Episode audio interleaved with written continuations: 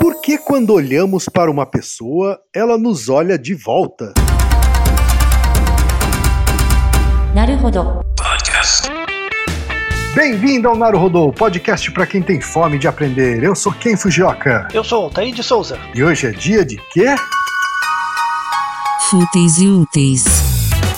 Altaí, vamos para os recados da paróquia. Quais são? Número 1, vai no iTunes Store, dê 5 estrelas e faça o seu comentário. Isso aí. Número 2, indique um episódio do Naruhodo para alguém que nunca ouviu o Naruhodo ou mesmo nunca tenha ouvido um podcast. Vamos aumentar o tamanho de nossa podosfera. E número 3, Altaí. O número 3 é sobre ajudar a manter o Naruhodo no ar, Altaí. Isso aí. E para contribuir, basta usar o aplicativo PicPay e assinar o apoio mensal de R$15. São 2 Coca Zero, querido ouvinte. Uma pra Altaí e uma pra mim. E como assinante, além da nossa gratidão, você terá 3 coisas. 1, você terá acesso ao grupo secreto no Telegram, ou seja, assinante pode conversar com a gente, com a comunidade de ouvintes assinantes. 2, você terá vantagens especiais. Por exemplo, assinante recebe os episódios no grupo secreto do Telegram antes de todo mundo. E 3, você receberá conteúdos exclusivos. Por exemplo, assinante recebe episódios que só são distribuídos no grupo secreto do Telegram. Então é isso, baixe o aplicativo PicPay e assine o apoio mensal. Com o PicPay você ainda vai poder pagar boleto, transferir dinheiro entre amigos, recarregar celular, sacar o saldo em qualquer banco 24 horas sem taxa. E olha só, no primeiro mês de apoio ao Naruhodo, você ainda tem um cashback de R$10. Isso mesmo, você assina e recebe R$10 de volta. Tá? Agradecemos desde já e participem, por favor. É isso aí. E tem podcast novo da família B9 no ar. E você tem que ouvir. Especialmente você, homem. Ouça o recado da Juliana Wallauer. Era uma vez... Num reino menos distante do que a gente imagina, uma história mais comum do que a gente gostaria. Um lado aterrador desse confinamento é que aumentaram os casos de violência doméstica. Só no Paraná, o aumento foi de 20% e no Rio de Janeiro, 50%. Não é só na quarentena.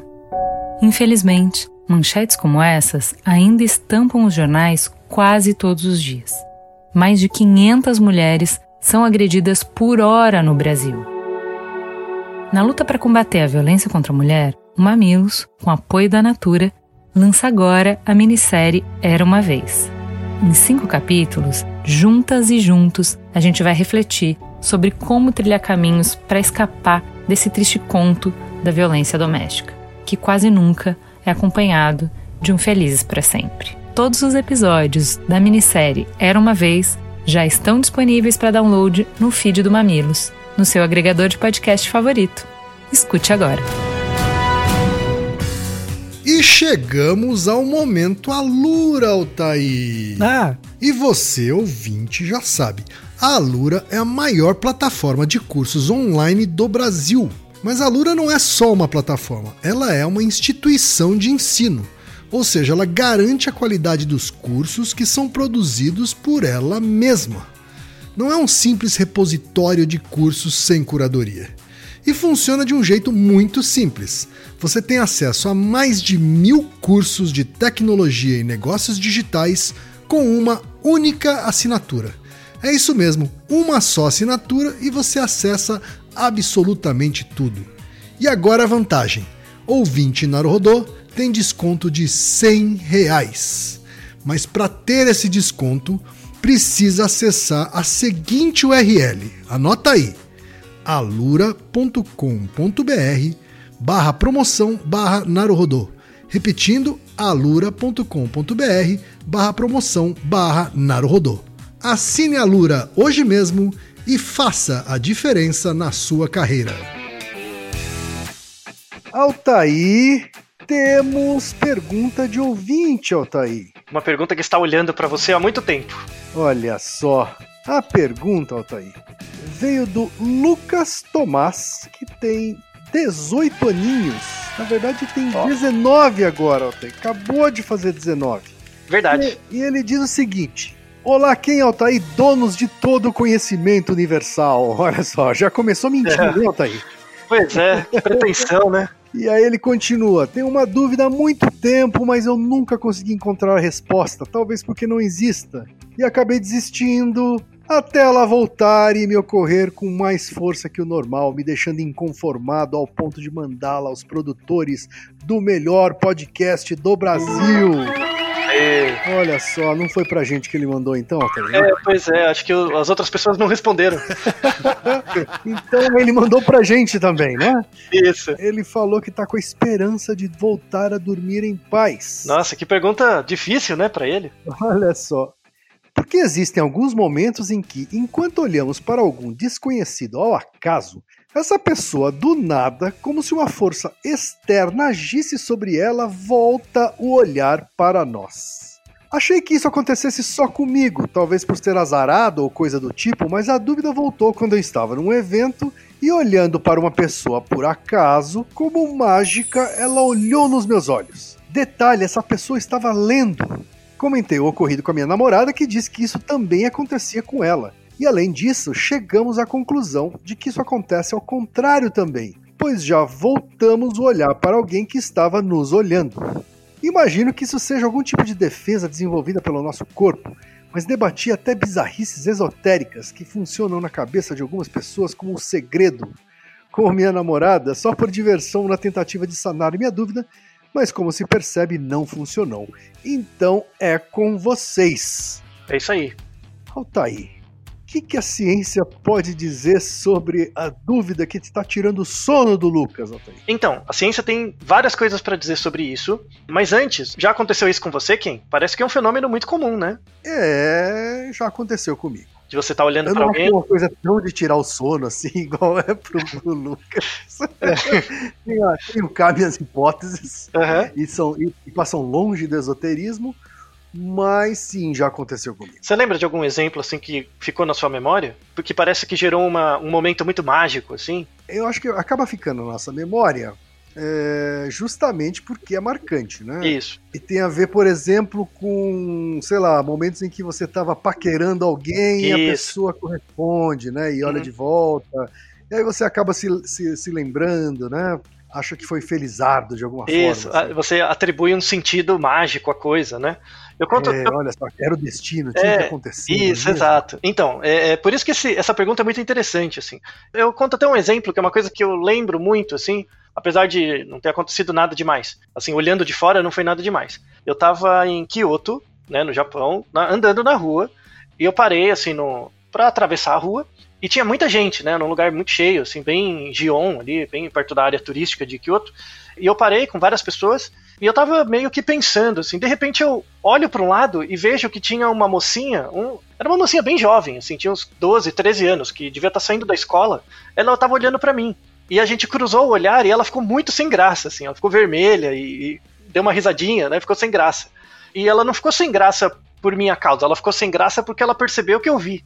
Porque eu era o único estrangeiro ali, provavelmente, era muito, muito diferente, e ela estava reparando, né? Era só por isso. E foi interessante porque eu cruzei o olhar com ela, ela deu uma risadinha, eu dei uma risadinha também, a gente atravessou a rua e foi embora. Nunca mais se viu. Mas você vê que esses momentos de coincidências acaba gerando uma memória tão forte na sua cabeça que vira uma memória que dura a vida toda, ou muito tempo às vezes, né? Mesmo coisas muito fortuitas. Isso traz uma informação importante, que a gente tenta, o nosso cérebro, na verdade, tenta buscar uma redução de incerteza no mundo. O nosso cérebro é meio que um device, ou uma estrutura biológica, que tenta reduzir a incerteza no mundo. Bom, se o cérebro tenta reduzir a incerteza no mundo, então o cérebro, ele tenta seguir o método científico, hein, Otávio? Então, mas ele erra, né? Assim como a ciência. Isso, então, mas a ciência, na verdade, não erra. Ela lida com o erro, né? Ela é uma técnica de mensurar e, na verdade, reduzir a quantidade de erro. O objetivo do cérebro não é ser um cientista, mas sim sobreviver. Então, na verdade, ele maximiza viés. Então, ele pega coisas que parecem que são coincidências, para quem olha de fora, e atribui sentido porque isso pode ter um objetivo para a sobrevivência. Então, o nosso cérebro ele não é muito científico no sentido de usar o método científico, mas ele tenta buscar padrões e criar sentido a partir desses padrões. Por isso que a resposta ao nosso ouvinte... Começa de criar sentido é que começa a criar sentidos sem fundamento. Isso, exato. E, na verdade, a resposta a essa pergunta vai ter duas partes. A primeira parte é explicar a causa material mesmo, né? Do porquê que a gente olha para alguma coisa. É, assim, a gente está olhando para alguém, a pessoa olha de volta. Parece que ela não está prestando atenção, mas ela está. Mesmo que ela não perceba que está prestando atenção, ela está prestando. Então, primeiro eu vou explicar essa parte do olho mesmo, como o olho funciona e tal. E a segunda parte é explicar essa questão do segredo que ele comenta, da aleatoriedade, do sentido da vida, de que era para ser, sabe? Alguma coisa assim. O destino. O destino, isso. E aí a gente vai falar sobre as definições de aleatoriedade. Então, primeiro, respondendo a primeira parte, né? Por que que uma pessoa olha de volta? Partindo do pressuposto de que não é o segredo, isso aí não explica nada, não é nada mágico e nada disso. Não é porque o Pitelzinho tá olhando para mim porque gosta de mim, não é nada disso. A questão é assim, isso tem a ver com a nossa capacidade atencional. Então, uma coisa é você prestar atenção, de fato. Outra coisa é você perceber que está prestando atenção. Então você tem a atenção, que a gente chama de atenção sustentada, e você tem a atenção consciente, que é aquilo, eu estou prestando atenção no livro, eu estou prestando atenção numa certa coisa. Então você tem um nível de atenção que é focado, que é consciente, e você tem um nível de atenção basal. Então o seu corpo, vamos falar do olho especificamente, o seu olho está coletando informação o tempo todo. Em alguns momentos, quando essa informação é relevante, ela vai, entre aspas, para o consciente, né? Ela se torna algo perceptual. Então o seu olho está sempre sentindo muita coisa, mas em alguns momentos ele percebe. E aí vale a pena falar da estrutura do olho, né? Então o nosso olho, ele é uma bolinha, né? E essa bolinha mexe. Então imagina você olhando para um ponto fixo bem na frente do seu rosto. Você faz uma bolinha na parede e você olha essa parede. Obviamente você consegue notar que você tem uma visão periférica. Tem coisas que você não está olhando diretamente, mas seu olho registra, porque está no limite do seu campo visual. Então, por exemplo, às vezes você está sentado no metrô e de repente uma pessoa quase atrás de você, assim, do lado, mas bem atrás, senta e você consegue perceber que ela sentou. Porque apesar de não estar olhando para ela, meio que o canto do seu olho registra o movimento. Então, você pode não saber quem é, mas você sabe que apareceu alguém ali. Então, o nosso campo visual, né, a gente deixa uma referência sobre isso, mas é bem clássico da oftalmologia, o nosso campo visual, ele tem uma abertura de 200 graus horizontalmente. Então é como se a gente fosse uma TV com uma abertura de 200 graus. É muito maior do que os 180 graus, né, que é uma linha reta. Então quando você está olhando para frente, tem um pouquinho da informação que está atrás de você, que você registra. Assim, atrás do lado, né, na diagonal. Isso do ponto de vista horizontal, você vê mais ou menos 200 graus, né, a abertura de campo de visão. E do ponto de vista vertical, né, de baixo para cima, é em torno de 135 graus. Então, se você estiver olhando parado, você tem uma abertura de 200 graus para o lado e 135 para cima. É bastante. É bastante. É mais do que imaginar. Pois é, exatamente. A tal da nossa visão periférica, ela vai para a periferia mesmo. Sim, ela pega até um pouquinho da parte de trás, assim. E exatamente, o seu ponto é você não percebe que é tão grande, porque a quantidade de informação que você usa é menor. Sem dúvida. Né? Então, imagina que você está sentado num lugar lendo um livro. Então, o seu olho está focado no livro. Você usa o campo visual ali da frente do seu olho. Mas existe um certo movimento, assim, na periferia, que está acontecendo, que é um movimento de alguém olhando para você. Quando esse movimento passa de um certo limiar perceptual, a informação vai para o cérebro e avisa. Fala, ó, presta atenção. E aí você desvia o olhar. Então, uma coisa é você achar que o outro não está olhando para você, outra coisa é o outro tá olhando, um pouquinho. Ele tá olhando com o limite do olho, né, com o limite do campo visual. Então, a gente tem os cones e os bastonetes no olho, né? Os cones são responsáveis pela visão de cores e tal, e outras funções. Os bastonetes são relacionados principalmente, são células do olho, que são relacionados com contraste e movimento.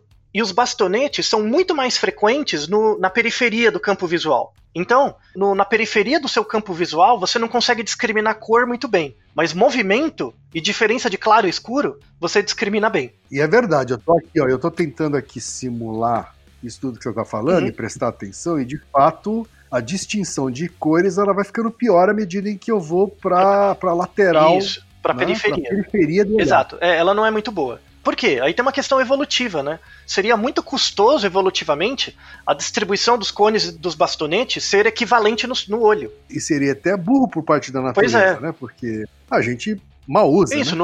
Na periferia do olho você mal usa. Então a ideia é que você olha pra frente, tem a visão de cores pra frente, um pouco pro lado, e na periferia é só pra fugir, ou pra perceber movimento e tal, né? E o canto do olho, ele é muito bom pra perceber tanto movimento quanto mudança de luminosidade, de luminância, que é uma unidade de medida, né? Essa unidade de medida é chamada candela. A candela é o que mede a diferença de luminância. Então, por exemplo, você está num dia ensolarado e de repente uma nuvem passa na frente do sol e você está vendo uma árvore.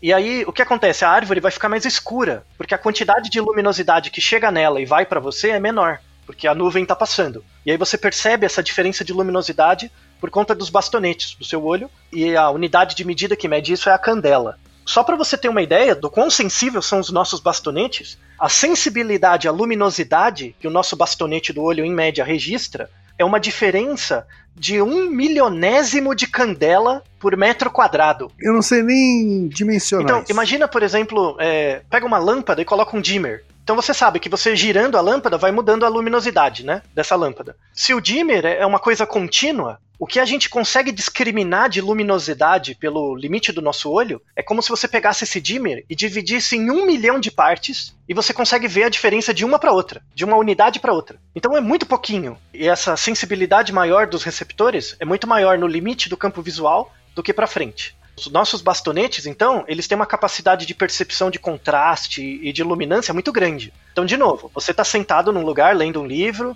ou prestando atenção numa coisa, de repente uma informaçãozinha no canto do seu olho começa, a luminosidade começa a mudar e tal. Quando é pequena essa variação, o seu cérebro coleta a informação, mas não manda para o córtex frontal, né? A informação ainda não é muito forte. Quando essa informação começa a ficar persistente, ou seja, o sinal ele permanece lá por algum tempo, ou ele começa a ficar mais forte, aí o cérebro manda o sinal, e aí você vira o olhar. E aí o seu olho, ele tem um sistema das células do olho de registrar a luminância, mas ele tem também outros sistemas de movimento do olho. Um deles é chamado microsacada. Então o que é uma sacada? Normalmente você não repara, mas quando tem um terceiro olhando para você, o seu olho ele tá mexendo o tempo todo. Mesmo que você fazendo uma tarefa, o seu olho está o tempo inteiro mexendo de um lado para o outro. Muitas vezes ele mexe só um pouquinho. Essa microsacada, né, esse movimento involuntário do olho, né, que é um movimento padrão do olho, ajuda a você perceber contraste mais fácil. Então, quando eu coloco um alvo, por exemplo, uma câmera fixa, essa câmera ela mantém a luminosidade, a percepção de luminosidade constante. Se eu pegar essa câmera e começar a mexer ela um pouquinho, de forma rítmica, a percepção da variabilidade de luminância da câmera é maior.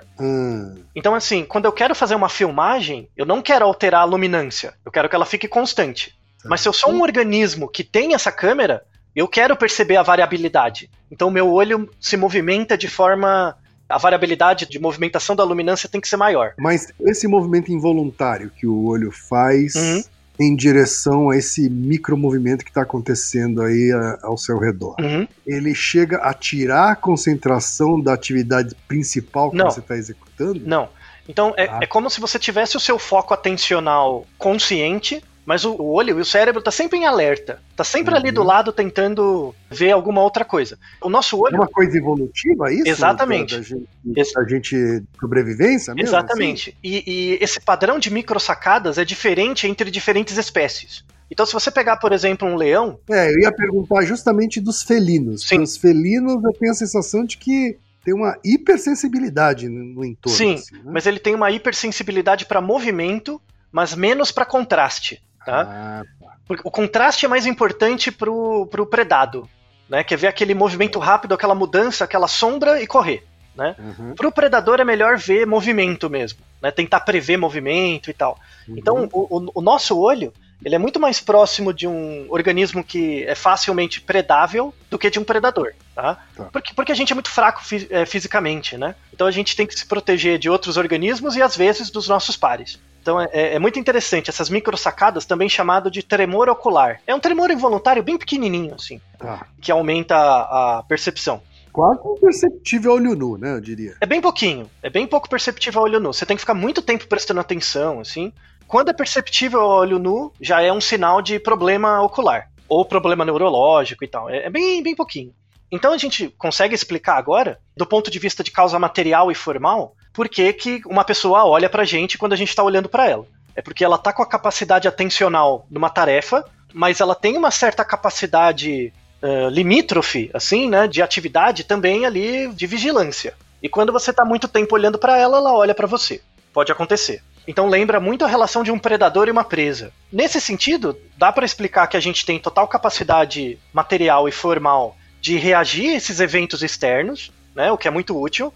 Só o fato de você saber que você tem 200 graus de abertura de campo visual já te dá um palpite, né? Que você não olha só o que tem pra frente. Mas aí entra a questão das explicações que a gente dá. Então, o fato de você dizer que, assim, uma pessoa olhou pra mim porque era pra ser, né? Porque ela gosta de mim mesma, eu gosto dela, era pra ser desse jeito, mostra... Uma transmissão de energia? Isso, era o segredo, era a intenção, o poder do amor, sabe? Alguma coisa assim. Isso aí mostra que, na verdade, como a gente não conhece o nosso corpo, né? A gente tem muita dificuldade de encontrar explicações materiais, né? Porque a gente não aprende sobre o nosso corpo direito na escola. A gente aprende biologia para passar no vestibular e não para saber, para entender a nossa vida, né? A gente prefere utilizar explicações externas. Então, esse fenômeno de uma pessoa olhar para mim quando eu olho para ela, tem uma causa puramente biológica mesmo. Tem uma causa explicável, você consegue fazer testes. Vamos deixar na descrição experimentos em que isso é testado e acontece. Quando a pessoa está num certo ponto do seu campo visual, você tem uma tendência a fazer micro sacadas para aquele lado, então o seu cérebro tá meio que esperando, tá registrando a sua presença, e depois, quando a presença é muito grande, você vira o olhar, né, volta a atenção, tá? Vamos deixar descrições de experimentos que fazem isso, é algo bem clássico já, só que como eu não conheço, né, esse mecanismo, eu prefiro atribuir a uma causa externa. Então é um outro que gera esse efeito. E quem é esse outro? É o amor, é as energias cósmicas, é o segredo, é a lei da ação e reação, esse tipo de coisa, tá? Uhum. Então isso mostra um viés que a gente tem de atribuir intencionalidade para coisas que a gente não consegue explicar. E isso é muito comum, é um viés muito comum que a gente tem. E aí volta no ponto inicial do programa, que é por que o nosso cérebro não é um bom cientista. Nosso cérebro não é um bom cientista porque o objetivo do cérebro não é entender a realidade, é sobreviver. Então, para o cérebro, é muito melhor eu entender um padrão com base num tamanho de amostra pequeno, com base em poucas observações, eu criar uma regra e utilizar essa regra sempre, de forma estereotipada, para reduzir minha incerteza e aumentar minha chance de sobrevivência, do que tentar ser um cientista que vai tentar entender a realidade como ela é. Porque se não... Tentar buscar uma resposta precisa... Testável... Mas que não vai te ajudar a sobreviver. Isso. Porque assim, vai te ajudar... O que pode ser que você morra antes de você descobrir a fórmula ideal. Isso. Ou às vezes você vai colocar em teste isso, e aí isso você morre, né, por conta disso. Uhum. Então é muito melhor você fugir primeiro e depois se perguntar por que aconteceu isso. Uhum. Isso tem uma relação com vários eventos sociais, assim, vários comportamentos que as pessoas têm. Que outro comportamento pode ser um paralelo a esse no que diz respeito ao viés? Por exemplo, atribuir soluções mágicas para as coisas. Então, eu tô numa situação, uhum, a gente pode até usar um exemplo atual, né? Tenho uma doença, eu não sei muito bem como ela acontece, né? Isso tem a ver com o nosso... Porque aí a importância do método científico, né? O método científico, ele não é algo biológico, ele é uma produção cultural. Tá?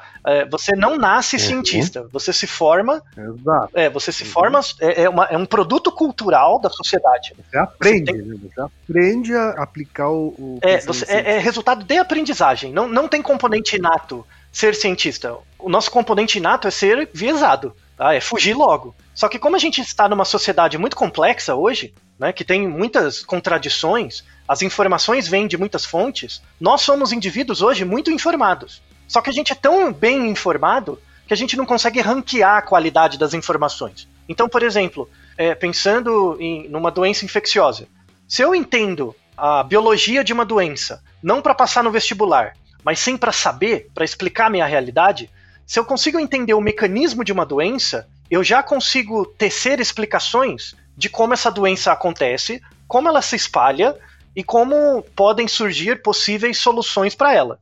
Né, curas ou tratamentos. Como normalmente eu sou formado para trabalhar e não para saber, é muito melhor ouvir, entre aspas, um profissional, aquele que se diz cientista, que traz uma solução mágica Vamos tomar esse remédio que vai curar. Existem estudos científicos que mostram que esse remédio funciona. E eu, como pessoa leiga, eu não sei avaliar a diferença de um estudo científico e um não científico. Eu não sei avaliar, mesmo que o estudo seja publicado, a qualidade do estudo. Eu não tenho como avaliar isso. Eu fico muito indefeso. E aí é muito mais fácil comprar a mensagem como sendo algo definitivo. Então, tal pessoa está dizendo, logo, é verdade. Isso mostra que a falta da compreensão do que é ciência, né, faz com que as pessoas tomem decisões extremamente desadaptativas. E aí, elas mesmo, hoje em dia, se colocam em risco e colocam outras pessoas em risco. E aí, para começar a fechar esse episódio, que é uma coisa muito importante, assim, do ponto de vista científico, mais para frente a gente faz um outro episódio tentando descrever o que é aleatoriedade. As pessoas têm um viés, eu vou deixar cantar uma pedra aqui, as pessoas têm um viés, isso está errado, tá? Não tem nem discussão, isso está claramente errado. Se alguém quiser saber mais sobre isso, manda um e-mail que a gente usa a informação, tá? A gente utiliza isso para fazer um episódio. As pessoas têm um viés de achar que coisas bagunçadas são mais aleatórias do que coisas arrumadas. Se eu olho um monte de coisa bagunçada, ou um sistema que eu não consigo prever nada, eu acho que isso é muito mais aleatório do que um sistema organizado.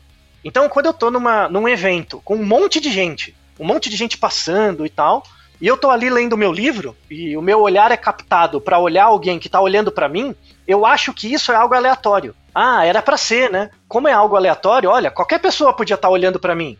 Olha quantas pessoas estão olhando para mim e eu não estou olhando para ela. Porque só o meu olhar se desviou para aquela pessoa. Como eu não consigo explicar esse processo, que agora vocês têm elementos para explicar do ponto de vista do olho, por exemplo, como eu não consigo explicar, é melhor atribuir a uma entidade externa. Falar, é o amor, é o segredo, era pra ser, não tinha como não ser, é o destino. Então, isso vem muito do nosso viés psicológico, de achar que coisas bagunçadas são aleatórias e coisas organizadas não são. E isso tem a ver muito na nossa sociedade, que é uma sociedade mais complexa, que é baseada na informação, né? Hoje, a nossa sociedade não é uma sociedade de produtos só, não é uma sociedade de serviços só, é uma sociedade de informação. A informação hoje condiciona a decisão política, condiciona uma série de produtos sociais. E aí, nesse sentido, é importante, que aí para fechar o episódio, é importante deixar para as pessoas três conceitos, que é a diferença entre ciência, tecnologia e educação. As pessoas colocam isso como sendo meio que está tudo numa mesma caixa. Então, educação, a tecnologia e a ciência, está tudo junto. Não é verdade, tá? Isso está completamente errado. Tá? E é importante, nesses últimos minutos, deixar a explicação do papel da ciência. Então, o que é educação? Educação, quando eu falo, ir para a escola. Tá? Ensino médio, ensino fundamental, essas coisas. Tá? A educação formal. Educação formal, básica, enfim. Né? Uhum. A educação, ela tem sempre um sentido.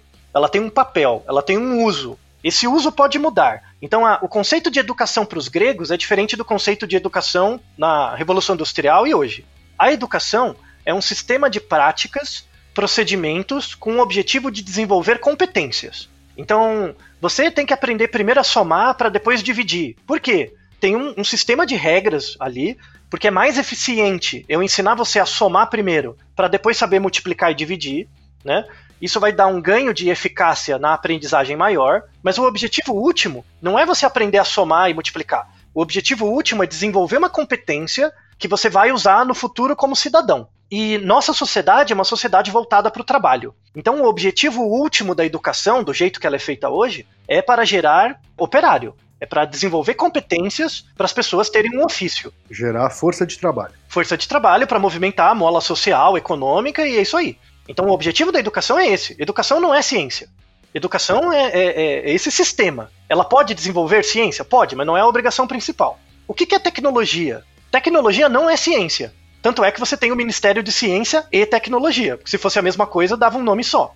São coisas diferentes. Então, a tecnologia não é ciência. A tecnologia é o resultado dos produtos da ciência. Então, a ciência, ela é um ente que eu não enxergo. O que eu enxergo são os resultados dele, tá? Da ciência. Que é o celular, que é a TV, que é a geladeira, que é a internet, que é esse podcast. Para fazer esse podcast, por exemplo, a gente usa vários resultados tecnológicos do uso do método científico, mas isso não é ciência, tá?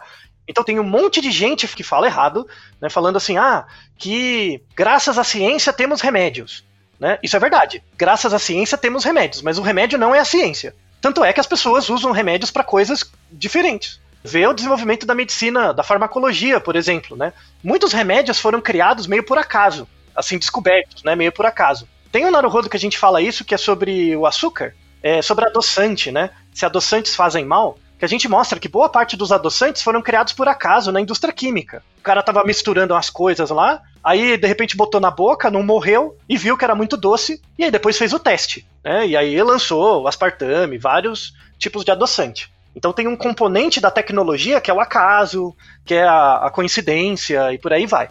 Então, tecnologia não é educação. Eu posso utilizar métodos educacionais para te ensinar a tecnologia, como usar um computador, como usar o celular, porque isso te desenvolve competências para o mercado de trabalho. E, finalmente, o que é ciência? Aí a gente tem vários Naruhodos sobre isso, né? Então, se a ciência pode explicar tudo, tem aquele do arroz, né? Se é possível mudar o arroz com o poder da palavra e tal, que a gente fala muito do método científico. O método científico, do jeito bem popular, ele é um jeito. O método científico é uma maneira, é um método de como você resolve problemas e como você, na verdade, testa hipóteses. Isso é o método científico. O método científico é uma epistemologia, é um jeito que você desenvolve, que é um produto cultural, social, é um jeito que você tem para reduzir a sua incerteza frente à realidade. Quando eu aprendo história, geografia, matemática na escola, eu não aprendo para reduzir minha incerteza, eu aprendo para saber. Eu aprendo matemática para saber, porque isso vai, se eu sei isso, isso vai garantir que eu passe no vestibular, que eu entre na universidade, que eu tenho um emprego. Quando você é educado, do ponto de vista formal, você, na verdade, está caindo um pouco num engodo de achar que você está buscando a verdade. Você não está buscando a verdade, você está buscando a adequação a uma verdade social local, que é daquele momento. Quando você usa tecnologia, tal, você usa aplicativos, celular, enfim, esses carros e tal, você acha que a sociedade é muito moderna, porque ela tem carros, ela tem aviões e tal. Apesar da sua vida estar muito mais fácil do que a vida dos seus avós, não quer dizer que a sua vida está caminhando para algo que seria o ideal. E aí a gente cai naquela falácia que as pessoas têm, que é confundir progresso com evolução. As coisas estão progredindo, não quer dizer que elas estão evoluindo, porque a evolução tem um fim, tem um objetivo esperado, não a seleção natural, tá? O uso coloquial da evolução. Evolução como uma meta é o objetivo de várias ideologias políticas históricas. Então a ideia é fazer você acreditar que o fim último tem que ser aquele. E aí você é educado para isso. Então você é educado para ser uma pessoa que vai se tornar um advogado, um médico, um engenheiro, um publicitário, e vai ter seu papel social e vai ser feliz. Isso é totalmente criado. É uma relação entre a tecnologia e a educação. A ciência é algo que transcende isso. A ciência parte do pressuposto que você não sabe nada, mas você quer, ao invés de fugir de um predador, ou ao invés de viver sua vida em função do medo, de evitar coisas, ah, eu não vou ter emprego, então eu tenho que fazer tal curso. Ah, eu não vou ter com quem conversar, então eu preciso fazer tais coisas. E isso é uma vida regida pelo medo, né? Pela insegurança, pela dificuldade, pela busca de sentido. O método científico não é algo que te dá sentido. O método científico ele é feito por pessoas que buscam, numa sociedade mais estável, com menos violência, buscam entender o que são as coisas, como as coisas são. Eu parto do pressuposto de que eu sei que a natureza não foi feita pra mim, a natureza existe, e eu caí aqui nesse mundo doido, com um monte de regras, esse mundo, eu nasço aqui, vou morrer, o mundo vai continuar, e eu quero, durante minha trajetória aqui, entender como as coisas funcionam, como as coisas são como são. E aí o método científico é um método de aprendizagem, um jeito de aprender com a experiência e com os dados, para reduzir sua incerteza no sentido de entender a realidade. Mas se é para reduzir incerteza, então parte-se sempre de uma hipótese, certo? Isso, e parte-se sempre do fato de que você está errado. Uhum. Né? Eu estou errado, minha hipótese não é a verdade, mas ela reduz minha incerteza no sentido de entender a realidade. Se eu encontrar mais dados, eu posso refutar a minha hipótese ou melhorar ela. Então eu nunca estou certo, mas a ideia é estar sempre menos errado. Você comentou sobre bagunça estar mais associada à aleatoriedade do que ao organizado. Isso. Me dá um exemplo de coisa que é organizada, mas que ela é aleatória mesmo assim. Nossa sociedade. Por exemplo, a sociedade capitalista atual, por exemplo, uhum. Ela é uma sociedade... Muita gente percebe, acha, né, que a sociedade do jeito que ela é hoje, ela é a melhor que poderia ter sido. Não uhum. É verdade. Não é, você não sabe. Né? Não é verdade. Ela é uma sociedade previsível. Quando você estuda história, quando você estuda antropologia, você vê que, dentre os vários cenários possíveis no futuro, esse é um dos cenários possíveis. Então, quando eu olho a história hoje, eu olho para frente e tem vários cenários possíveis, né? É, na verdade, o cenário futuro não é aleatório. Ele está dentro de um espaço de probabilidade. Não pode ser uma quantidade infinita de coisas. É uma quantidade definida. Eu só não sei exatamente qual vai ser. Quanto mais próximo eu vou chegando do presente, vai reduzindo a incerteza do meu fenômeno em nome de uma possibilidade, né? Uhum. Esse é o papel do historiador. Você está querendo dizer que a nossa sociedade capitalista, que aparentemente é bastante organizada e sistematizada, uhum, ela, na verdade, ela tem muito de aleatório. Ela surgiu, assim, a rigor, por acaso. Mas o gerador que gerou ela não é necessariamente aleatório. Por isso que eu vou deixar essa discussão entre o gerador de aleatoriedade e o evento aleatório, que é uma diferença crucial, mas isso vai ficar para outro episódio, tá? Okay. Eu quero deixar isso de propósito em aberto para trazer a formiguinha, sabe? A coceirinha nas pessoas. É que você falou sobre o bagunçado ser aleatório, e então eu fiquei curioso de... Sim. Entender como é que o organizado pode ser aleatório. Tem várias situações em que coisas muito organizadas são completamente aleatórias. Ah, um exemplo, só para não deixar tão vazio. Eu pego uma moeda e eu jogo a moeda 10 vezes e cai 10 caras, né? Uhum. O que você vai pensar? Ah, que a moeda tá viciada, né? Caiu 10 vezes cara. Mas uma moeda honesta pode produzir 10 caras com uma certa probabilidade baixa, mas é possível, claro, né? Sim. E você deu sorte ou azar de encontrar essa sequência. Então, uma sequência dos dados de uma moeda honesta em que sai 10 caras é totalmente possível, né? É aleatório. Desde que eu saiba que o produtor dela é um produtor aleatório. Se eu sei que a moeda é honesta, aí ela produz dados aleatórios. Se eu não conheço nada do produtor, é muito difícil saber se a sequência que eu estou olhando é aleatória. Isso é só para deixar como um fechamento para não ficar muito no vazio. Então, Taí, antes de você fechar o episódio, tem uma coisa que é a aleatoriedade, ou seja lá o nome que a gente dê, né, a coincidência, que a gente lembrou, né, assim, eu olhei para a pessoa olhou para mim, e porque a pessoa olhou para mim, eu achei que, generalizei isso, né, achei que toda vez que eu olho para uma pessoa, a pessoa olha para mim. Quando, na verdade, pode ser que eu tenha olhado várias vezes para outras pessoas, as pessoas não olharam para mim de volta, eu não me lembrei disso e só acabei me lembrando quando outra pessoa olhou de volta pra mim. E acabo tomando isso como uma regra, sabe assim? Sim, como não uma memória. Não tem um quê de uma aleatoriedade forçada ou falsa, sei lá? Não, eu chamaria de sincronia, né? Uma ideia de sincronia. Que assim, provavelmente, se você pensar na sua história de vida, quem estiver ouvindo a gente, quando você olha pra alguém e a pessoa olha de volta, e isso é algo muito significativo pra você, pode ser por causa do contexto, tipo, você estava num lugar diferente e tal, né? Como o exemplo que eu falei no começo de eu estar em Kyoto, que é um lugar muito diferente.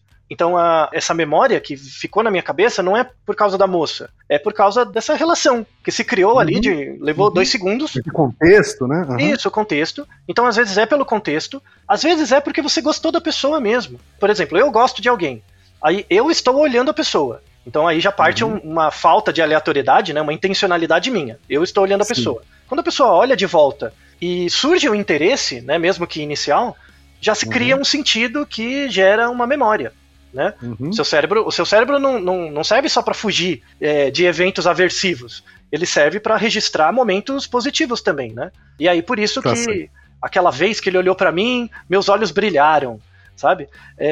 Na verdade, é o seu cérebro guardando no hipocampo uma informação relevante. Muita gente deve estar pensando isso, mas você é alguém desalmado, onde que mora o amor? Onde que mora os sentimentos, né? Você fica explicando essas coisas, tirando a emoção das pessoas, né? A poesia da vida. Isso, mas a poesia está exatamente nesses fenômenos.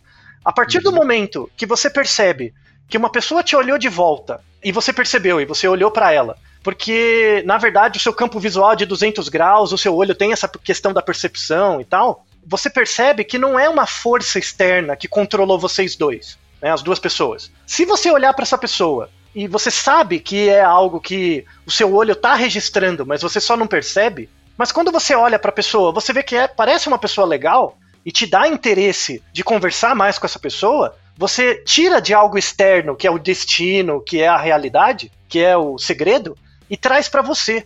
Você ganha autonomia. Você olha, nossa, essa pessoa olhou pra mim. Será que vale a pena conversar com ela? E aí você testa, né? Você usa o método científico para interagir com essa pessoa e descobrir se essa pessoa é legal mesmo. Ao invés de estar num relacionamento de bosta, que muita gente deve ter, e atribuir isso ao destino, né?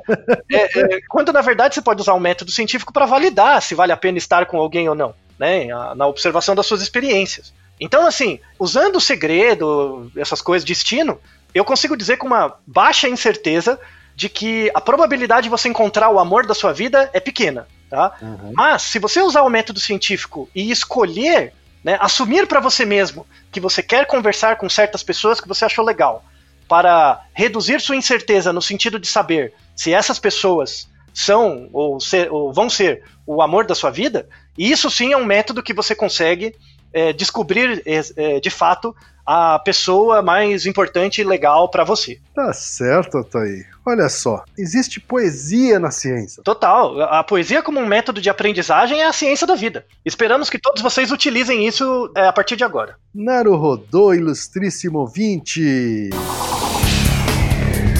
E você já sabe, aqui no Naruhodo, quem faz a pauta é você. Você tem alguma pergunta pra gente ou quer comentar algum episódio? Escreva pra nós. podcast@naruhodo.com.br. Repetindo? podcast@naruhodo.com.br. E lembre-se, mande nome completo, idade, profissão e a cidade de onde você está falando. É isso aí. Naruhodo. Esse podcast é apresentado por b9.com.br.